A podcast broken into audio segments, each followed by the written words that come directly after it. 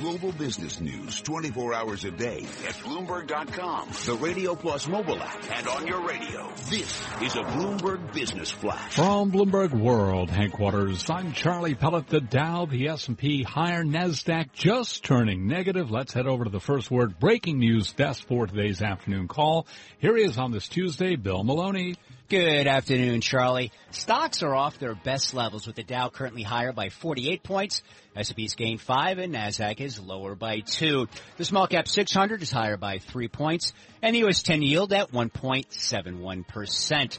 Eight out of 10 S&P sectors are still higher led by gains in energy, telecom, and the industrials. Only healthcare and utilities fell. Dow Transports rise 95. Nasdaq Biotech's underperformed falling 66 and the VIX is higher by 1%. Dow leaders to the upside included Chevron, Verizon, and ExxonMobil. Nike and United Health led to the downside. Biogen t- plunged 12% intraday after its MS drug missed study endpoint. Alexion dropped 11% after its drug failed to meet primary goal, while Zillow gained as much as 9.6% it was upgraded over at Barclays. Live from the First of Breaking News Desk, I'm Bill Maloney. Charlie? All right, thank you very much. Bill Maloney's got us covered, and to hear live breaking news over your Bloomberg type squawk, S-Q-U-A-W-K on your terminal, I'm Charlie Pelleton. That's a Bloomberg Business Flash. You're listening to Taking Stock with Kathleen Hays and Pimm Fox on Bloomberg Radio. We're broadcasting live from Pershing's INSITE 2016 conference at the Hyatt Regency in Orlando. More than 2,000 investment advisors and RIAs from across the country. A big story in Orlando in the last month or so is unfolding before our eyes. It turns out that the city in this country that draws more tourists than any other destination has landed the NFL's Pro Bowl, trying to make Orlando a major player in the competition of the biggest sporting events. So does this mean that you take the kids to Disney World and watch a Pro Bowl? Let's put that question to Steve Hogan. He's CEO, Florida Citrus Sports, based here in Orlando and a driving force behind this very important change. Steve, welcome. Thank you for having me. So, what is going to be, uh, what is this going to mean for Orlando and, and what did you have to do to get the Pro Bowl here?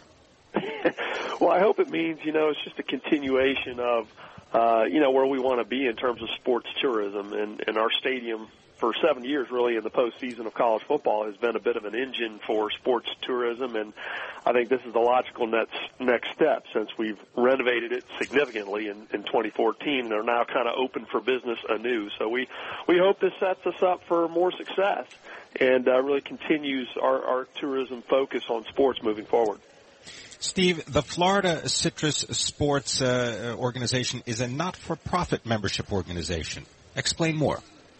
It is. You know, we we are a uh, really kind of largely an event organization. Um, our job is to put heads in beds. We do it um, with the resources we can generate through events and sponsors and ticket sales and memberships that we sell. Um, we do that really largely independent of government assistance and resources. So um, really it's a tax status more than it's a business philosophy, of course, but um, we are here and in business from a nonprofit standpoint to drive economic impact and tourism. So we do that through sporting events and, and push ourselves to do that aggressively. We've done it successfully for 70 years in the postseason of college football and now recently with uh, you know the NFL in the form of preseason games and the Pro Bowl and college football kickoff season games and many many other events. So, Steve, how do you compete with other venues? Now, of course, Florida has the advantage of a lot of sunny weather year round, but there's other parts of the country that do too. And uh, you've got Copa America soccer coming to Camping, Camping World uh, Stadium. You have the Miami Dolphins and the Atlantic Atlanta Falcons clashing in a Week Three NFL Thursday night game this summer. A whole lot more. How are you doing this? Well, you know, I think you hit the nail on the head. Really, Orlando enjoys uh, the distinction of being the most visited destination in our country already, and and so strong ties from a leisure business and, and to some degree an international footprint. So what what our issue was was really having a competitive space, much like convention centers or major box hotels with convention spaces like you sit in today.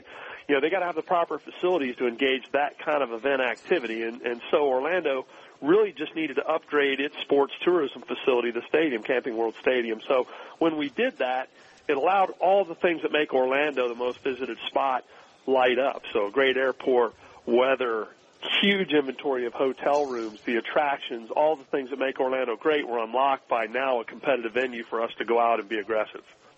What did it cost, if anything, to get the Pro Bowl?